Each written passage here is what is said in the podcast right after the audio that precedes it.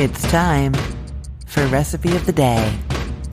The time has come for me to share the most controversial recipe from either of my websites. This is for an Instant Pot meal that uses frozen chicken breasts, uncooked rice, and uncooked carrots with seasoning and broth in the Instant Pot.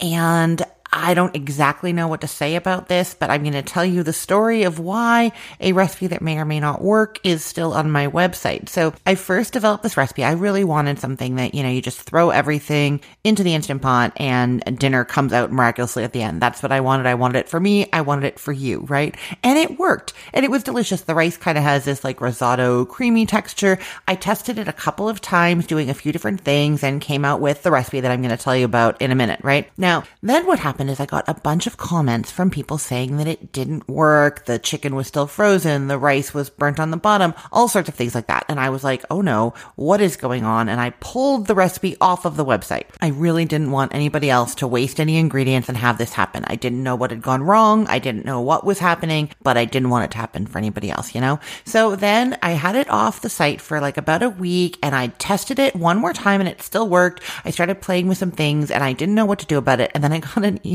from somebody saying, Oh, I have the exact quote of the email. Hi there. I used a recipe off your website last week in my new Instant Pot. I saved the link because my family liked it so much. However, I went back to make it tonight and the link no longer works. Can you tell me where I can find a post of your frozen chicken breast, rice and carrots Instant Pot recipe? So then I was like, okay, so somebody else loved this recipe. I love this recipe. I'm going to put it back up, but with this caveat. So now when you go down to the recipe on the site, there's this explanation with that email I just read to you quoted.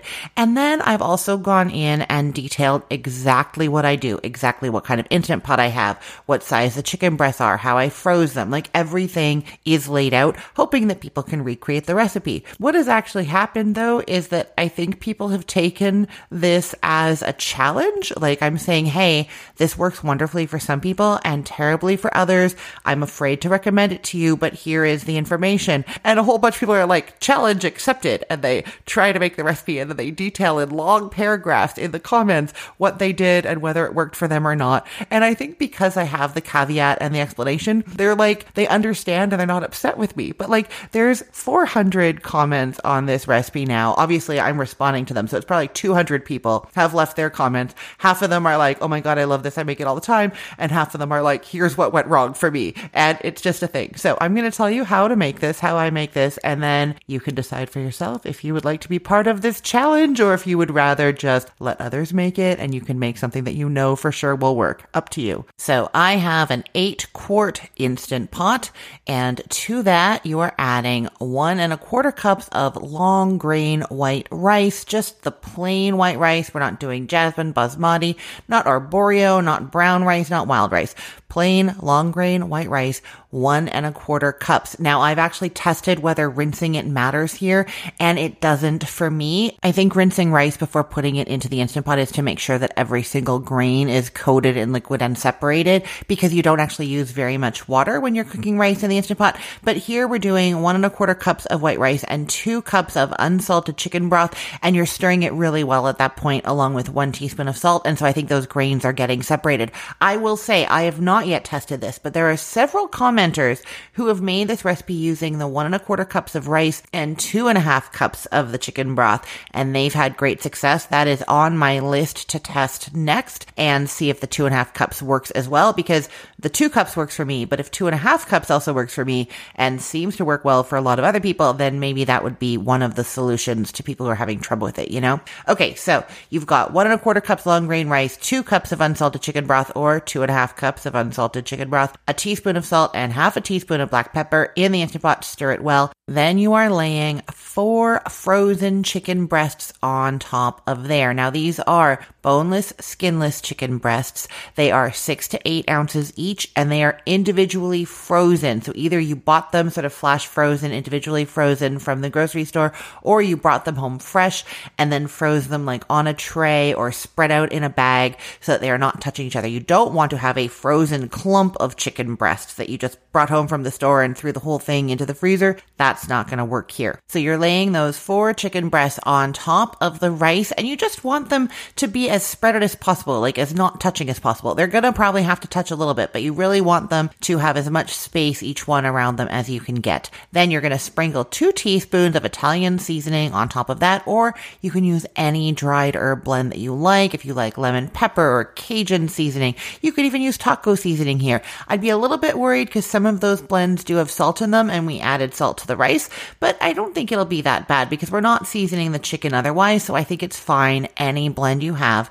And then you're using five to six large carrots that you've peeled and cut into one inch pieces.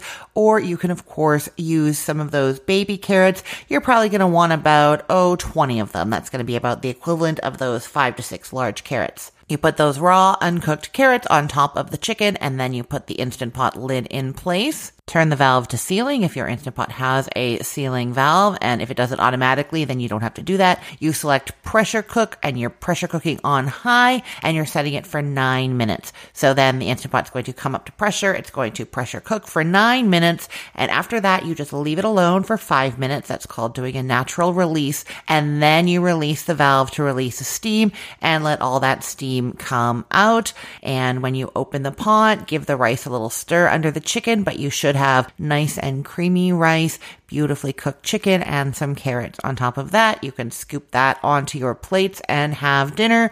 Hopefully it worked if you tried it. If not, I am hoping that you will leave a comment and tell me what went wrong or what went right for you because that seems to be what everybody does for this recipe. I will put the link to the recipe in the show notes for this podcast episode, or you can head to cookthestory.com slash ROTD and get it there. If you want to learn more about using the Instant Pot, I have a five day little mini Instant Pot course for you. There is also a perfect pork course and an air fryer course and perfect for the upcoming holidays. There's a perfect Thanksgiving for you course and an easy holiday entertaining guide.